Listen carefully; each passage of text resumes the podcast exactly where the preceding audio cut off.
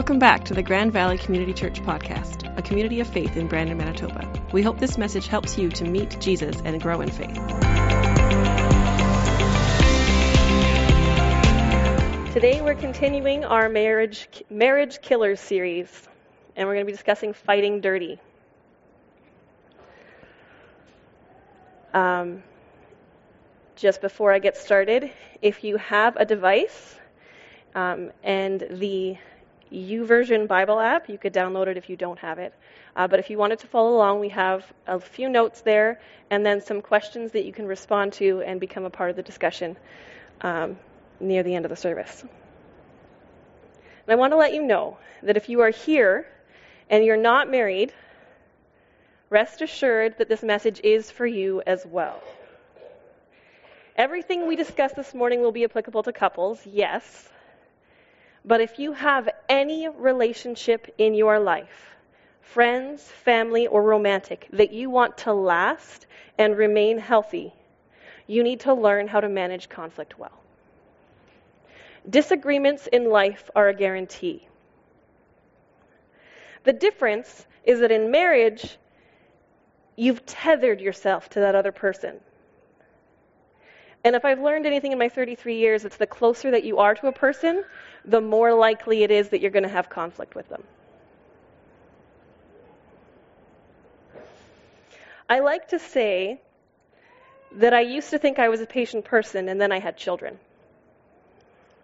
But really, I think that I first started realizing how little patience I had when I got married. It seems that previous to marriage, any time I had any sort of conflict or issue with another person, it was fairly easy to avoid. I could walk away. I could give the person or situation plenty of distance. I could cool off. I could decide I didn't care. All sorts of options were available to me. None of them had to involve fighting. And then, then there was marriage. Marriage was like a pressure cooker. All of the conflict re- resolution tools I had thought I had didn't work as well as I thought they would. Because suddenly I was closer to the person I was upset with, my emotions were way more involved, and my life was tied to this person. Things, I, had a tendency to explode. Full disclosure, I've yelled. I've thrown things. I've been so tired of fighting, I didn't know if I could continue. I'm embarrassed to tell you guys these things because before I got married, I was convinced. Well, I didn't even think about it. I didn't think I was going to yell at my spouse. And I'm sure absolutely none of you have ever yelled at your spouse. But I want to be honest with you guys this morning. I most certainly don't have all the answers when it comes to marriage. I've only been at it for eight years. There are plenty more people that have a lot more experience than me. I am not a saint when it comes to fighting. In fact, perhaps the thing that qualifies me most to share on this particular topic is the numerous times I have epically failed at fighting fair. Now, my husband and I have both gotten way better at dealing with our conflict over the years. And I'm extremely grateful for our continual improvement because fighting dirty leaves scars. Conflict happens. It's a byproduct of imperfect people dealing with differences, attempting to live in unity. But wounds are what happen, they're what we inflict when we handle that conflict badly. They aren't necessary, and causing each other pain erodes relationships. The love and trust that relationships are built on are slowly chipped away when we aren't careful with how we deal with conflict. I want to have a quick aside here. As I mentioned, this message is not just for those who are married, but for all of us. This was highlighted to me as I was going through all the scriptures that we're applying, I was going to apply to how we deal with conflict in marriage. And you know what struck, stuck out to me? That these scriptures are not ones that are specifically about how we should be in marriage, but they're about how we should be as Christians. Just as we are told that when a man and a woman become one when they get married, we're told that we as a church are to be unified. are to be one. And just as conflict can show up in all of our relationships, conflicts can come up in church. And just as in marriage, there have been many times that conflicts in church have been handled badly. But as we discussed last week, as Christian, God is or wants to be working in us to create us into the people we were meant to be. A life filled with the Holy Spirit is different. It is meant to be different. Let's look at 1 Corinthians 13 as an example. 1 Corinthians 13, verses 4 to 7 say, say, Love is patient and kind. Love is not jealous or boastful or proud or rude. It does not demand its own way. It is not irritable, and it keeps no record of being wronged. It does not rejoice about injustice, but rejoices whenever the truth wins out. Love never gives up. Love never loses faith, is always hopeful, and endures through every circumstances. This is a very popular set of verses. It's frequently quoted at weddings. But these verses are not talking about a natural love. This is not about the way we naturally are when we have lovey dovey feelings for someone. These verses are about the supernatural, God given love that Christ followers should have in their lives. God wants to bring about in us for our spouses and our kids and our parents and our bosses, for the people sitting beside us in this room, and for the strangers that we come across in our lives. He wants us to have this for them. We claim to be the followers of a man who was God, and despite that high station, came down into the world, loved on the lowest of the world, and died to redeem all of us while we were still broken and selfish and had no idea what was right. That is who we follow. Yes, we are imperfect people, but we have given this, been given the Spirit to guide us and to give us strength, including in how we love and fight. Because, as I've said, disagreements happen when you put imperfect people together. But we can be intentional about how we handle them. I don't know much about professional fighting. Very little. Except I have this weird thing that I really enjoy boxing movies. I don't like to watch boxing, but I love a good boxing movie. And when I think of our fighting styles in our conflict, I think of it as a bit of like the difference between a trained fighter in any fighting discipline who knows what moves are illegal what would end up permanently damaging his opponent or himself, and really what the best moves are. And I compare that to perhaps a street fighter with no training, for whom anything goes. He's re- relying merely on instinct and habit. And for him, the chances of either party being substantially hurt increases because he's not trained. So, because we know that fighting in relationships is bound to happen, are we training ourselves to learn how to deal with those inevitable conflict, conflicts properly? If we want to avoid injuring ourselves or our loved ones, we really should learn. So, let's begin discussing some things that we do that increase the chance of injury in our relationships. One would be retaliating or threatening.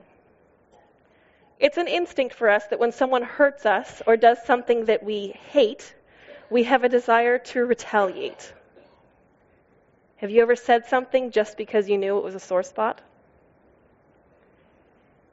Is name calling or character attacks a problem for you? Have you threatened to leave, withhold sex, betray a confidence, or threaten something else? Sometimes these actions are just a reaction.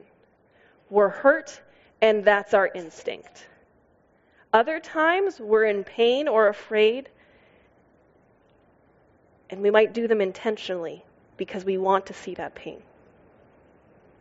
Either way, our words and our actions hurt, and can cause irreparable damage. We are told in Scripture that when a couple is married, they become one, just as we as Christians are to be one. And our priorities, because of that, need to shift from purely selfish ones to do what is good for the relationship. Before we do something, before we say something, we need to ask ourselves if our words or actions stem from a desire to build the relationship up or to tear our spouse or whoever else down. In James 1, we are told that we must be quick to listen, slow to speak, and slow to get angry. In Ephesians 4, verses 15 to 16, we are encouraged to speak the truth in love, growing in every way more and more like Christ, who is the head of his body, the church. He makes the whole body fit together perfectly. As each does its own special work, it helps the other parts grow so that the whole body is healthy and growing and full of love.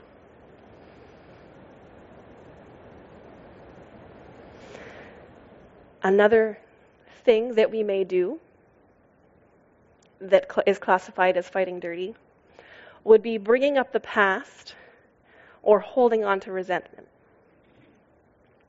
It's kind of a cliche that if you're fighting with a woman, she'll bring up completely unrelated transgressions in the middle of a fight. I'll admit I've done it. My husband has done it as well, but I think I've probably done it more often.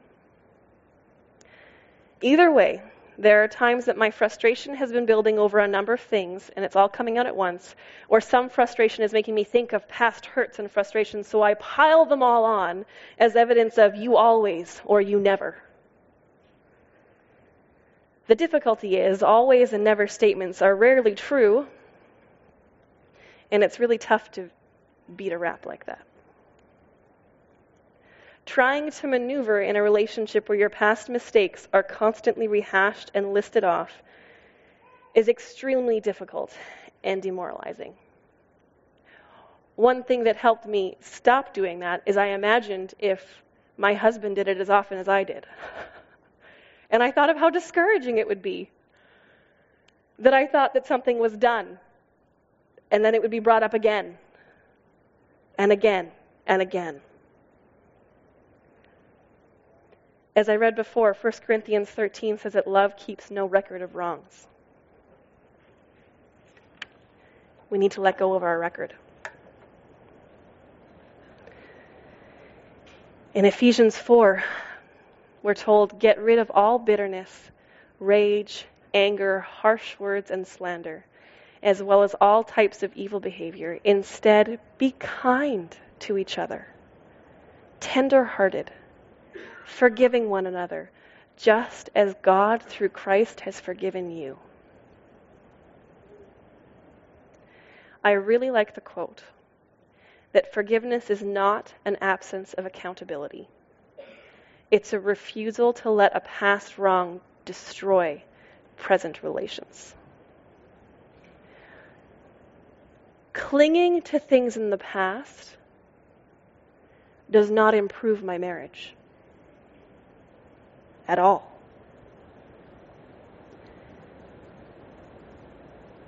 It breaks it down.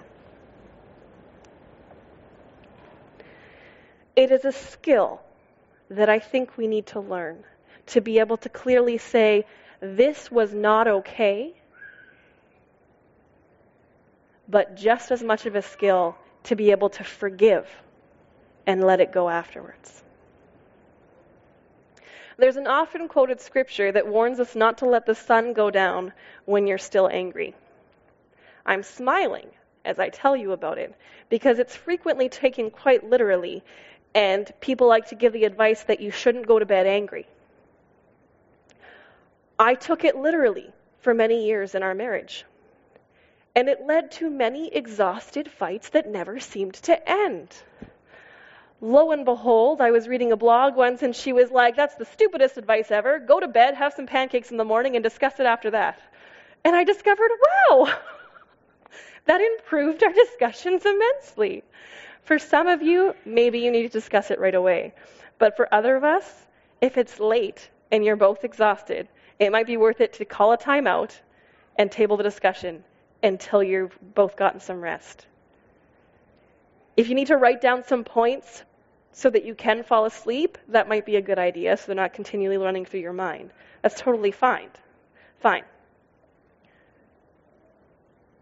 But it doesn't need to be taken literally because this point of the scripture is that we can't let our anger control us by allowing resentment to set in.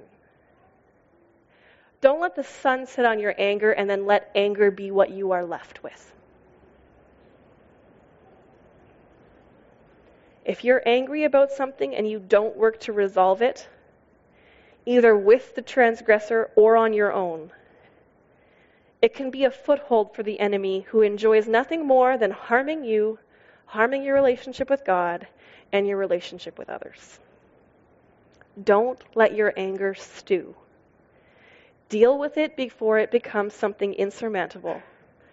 And work to forgive for your own sake and for your relationship's sake.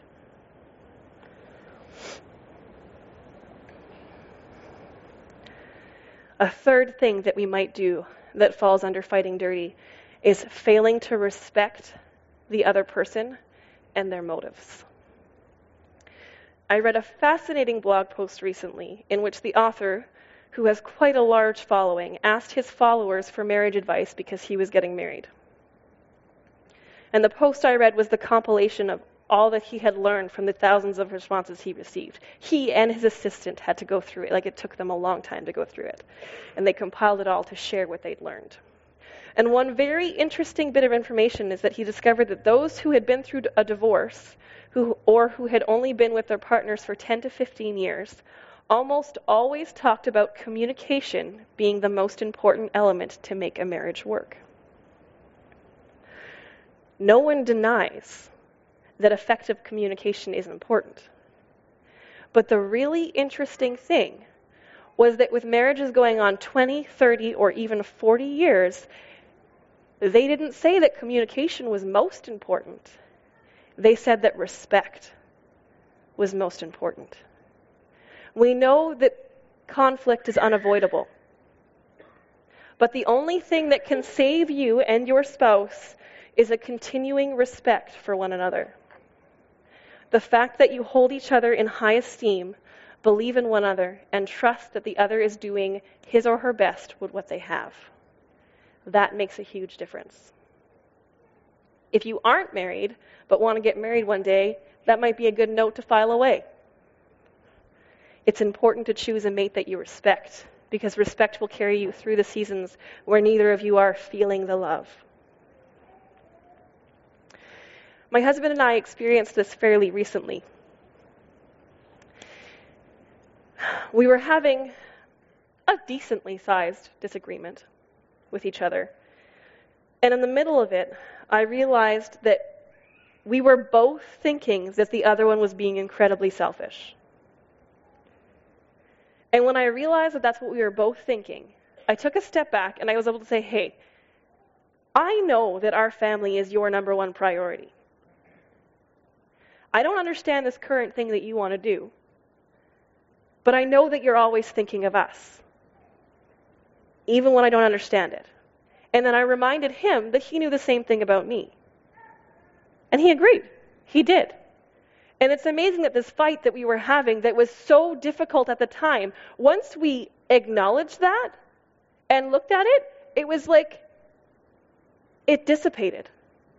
We still said, I don't completely understand this, but I trust you.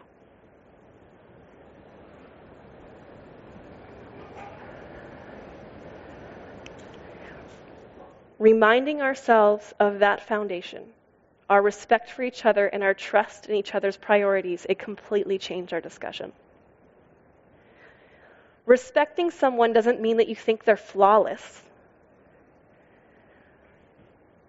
But it does make it easier for you to make allowances for the faults that they do have. Do you think they are doing the best with what they have?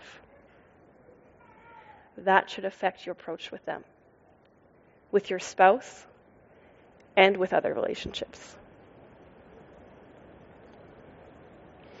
Ephesians 4, verses 2 to 3, it says, Always be humble and gentle. Be patient with each other, making allowance for each other's faults because of your love. Make every effort to keep yourselves united in the Spirit, binding yourselves together with peace. Doesn't that sound like it could be perfect for marriage? And it is. But this was written for how we're supposed to be with each other in church. How we are in our marriages should be an outpouring of that as well. That's just my aside again. Okay, continuing on. Other dirty things we do in fights belittling each other or minimizing each other. Belittling or minimizing someone's thoughts, feelings, or actions is destructive to them and to your relationship with them. It's also the opposite of what we should be doing. Also in Ephesians, we are told that we should submit to one another. And as I was reading a commentary that discussed exactly what it looks like to submit, the author pointed out that it's less about authority and more about ag- acknowledging others as more important than yourself. As I mentioned earlier, Jesus, even though he was God, came to earth and valued and showed respect to those who were considered even the lowest in society. We are told to love our neighbors as ourselves. When we dismiss or diminish someone's feelings, concerns, or thoughts, that shows that we value our own above theirs. The opposite of self giving love and humility that we are supposed to be exercising in our lives and our relationships. You don't have to agree with someone to let them know that you value them, their opinion, and their feelings.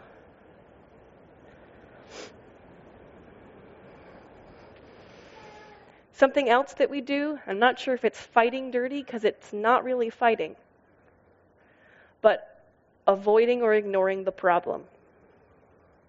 Pretending there's nothing wrong and refusing to address issues can be just as much of a problem as fighting dirty. Jesus told us that if someone sins against, against us, that we should go to them privately and tell them about it. He didn't told, tell us to hold on to it. He didn't tell us to get over it. He told us to operate in relationship and go tell them. Now, there may be some frustrating things that we should let slide. My husband likes to take his clothes off right beside the hamper and put them on the floor every time. I have my own things that I do. But those are really non issues. We try to let them slide or tease each other mercilessly about them. But they're not things to fight about. But the bigger things, the things that really bother you, those need to be addressed. Don't let them stew and become items of resentment. And if you try and you can't work things out, get help. Jesus was talking to his followers about relationships with other followers, but he said that if dealing with it privately doesn't work, go and get a few others to help you. If you are married and you are having difficulty hearing each other and working out your differences, see a counselor. There's no shame in it. Get the tools you need to fight for your relationship instead of fighting each other. It's an admirable thing to do. I also want to take a moment here to touch on the possibility of abuse. Everything I've mentioned so far this morning are fairly normal struggles for relationships. We can all be guilty of doing them or receiving them. However, if you are being emotionally, verbally, or physically abused, seek help. If you're consistently being beat down, and despite possible remorse on their end, nothing changes, seek help. Fighting is normal, but having your soul or body destroyed by someone who's supposed to care for you, that's not. And I wanted to say that. That's not something that we ignore. That's not something, yeah. Deal with it. If you need help, come see me. Okay, moving on. Here's the part where we get to hear what you guys think. My favorite part. I'm going to bring up um, any responses that we might have here. And we've got, can we have the questions up there, Allie?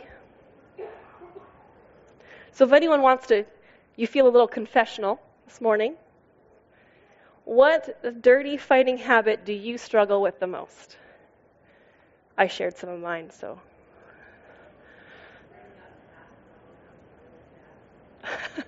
Bringing up past, I'm with you.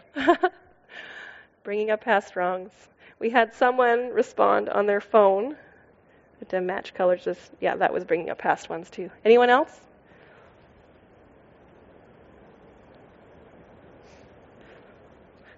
Oh, good. You're all perfect. That means you can help us with the next one. what attitudes and practices have helped improve your fighting habits and instincts?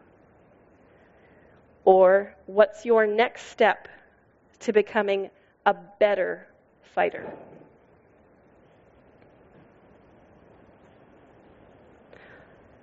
Well, you guys think I'll share some of the ones that we got on our, our uh, phones here. As I have tried to avoid less, I have noticed my relationship with my husband grow stronger.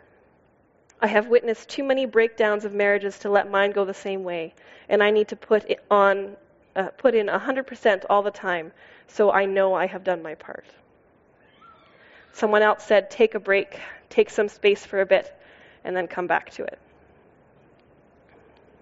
Anybody else? What has helped you fight better? fight with instead of against. Compromising?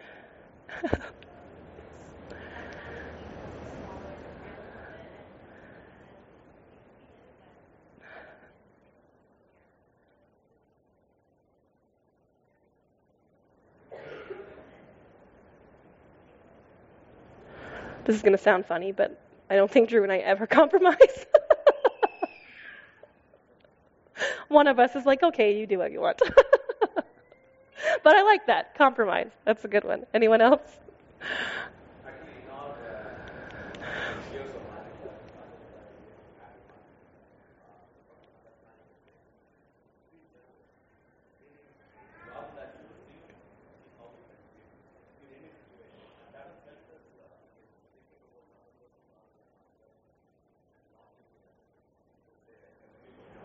Yeah. Being generous instead of thinking about what you can get you think of what you can give. I like that line about not being consumer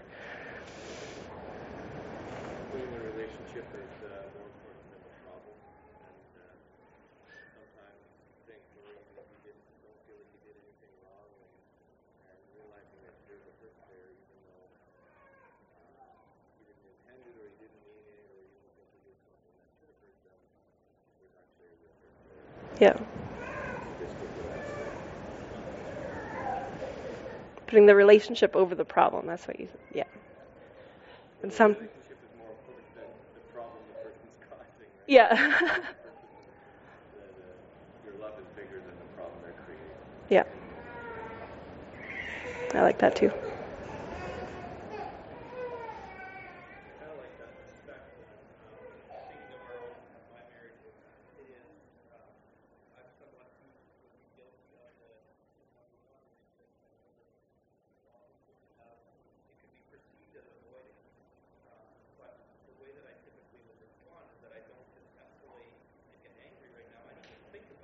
couple days to kind of sort of sort his own head. And that's just a respect thing.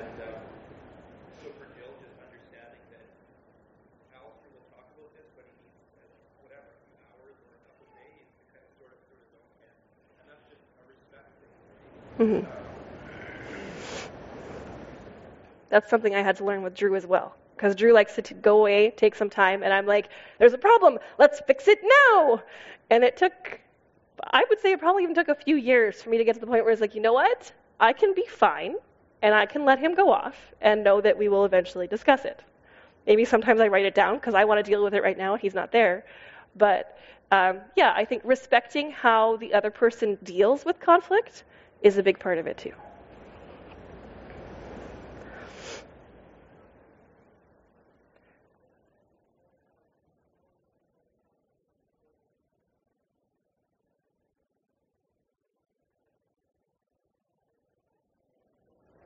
Yeah.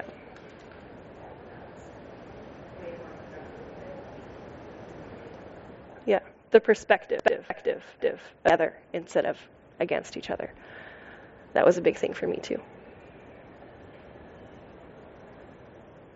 Our third question is what steps can we take to encourage a culture of healthy conflict in our church community?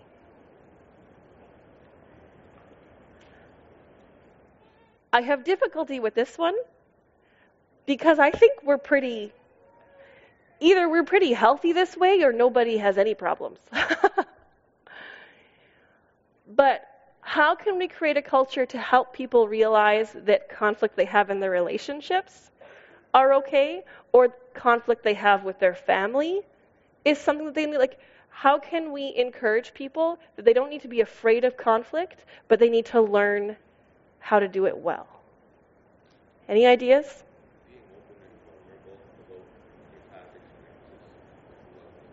Being, yeah.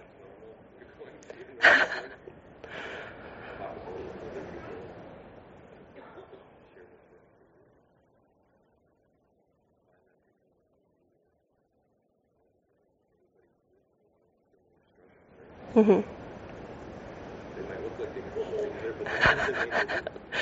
Yeah, being open and vulnerable so we can realize that we're not the only ones that struggle with this, or someone else can realize that they're not the only one that struggles with this.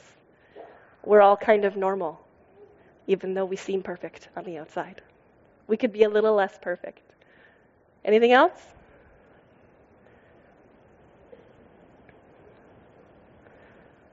That was my big one. I am big on being vulnerable, being open and sharing with each other. Um, I've already been open about marriage and how I've had to learn how to fight better because I wasn't great at it. If you want a story that makes my husband seem like a saint and me seem horrible, it was like we'd probably been married for just over a year. And he was doing his thing where we were fighting and he decided that he needed to walk away. And I was mad that he was walking away, so I took my phone that was not a smartphone because it was a while ago and I threw it on the wall. And as my husband's walking by, he bends down, he picks it up, he puts it back together, he comes and he hands it to me. and then he walks out. and I was like, oh, I'm the worst person ever. Because even though he was mad and he needed a break, he was able to be like, I still love you. But as much as that makes me seem not the greatest, I like sharing things like that, even though they're a little, they're a little bit embarrassing, because I have lost my temper. And like I've said, before I got married, I didn't think that would be a thing. I thought I was like the most patient person in the world. Turns out, when I live in a house with lots of people, I'm less patient. I need more breaks. But we can be open. And I've had churches hurt me before. I've had friends hurt me in the name of the gospel because they thought they were being helpful. Luckily, I was able to say to them, This, I don't even know how to describe it. It was a very long letter that I had to give them about how what they did tore at me. And then when they realized it, they were able to say, I am sorry. I did not mean that. How could I be better if I'm ever in this situation ever again?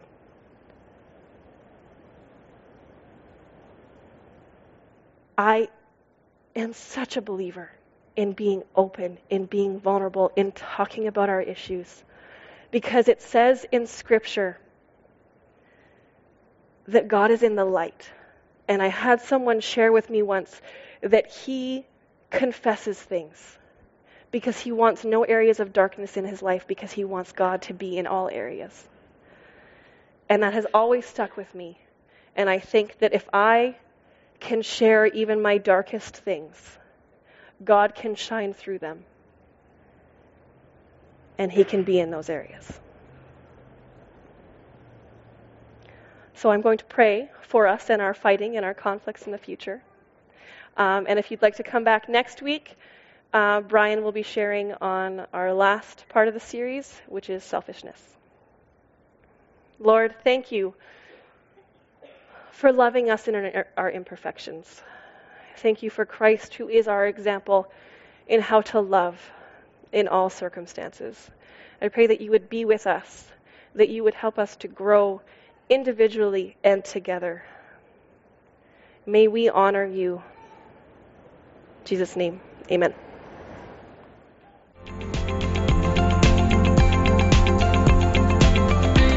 We hope this message helps you to take the next step in your faith journey.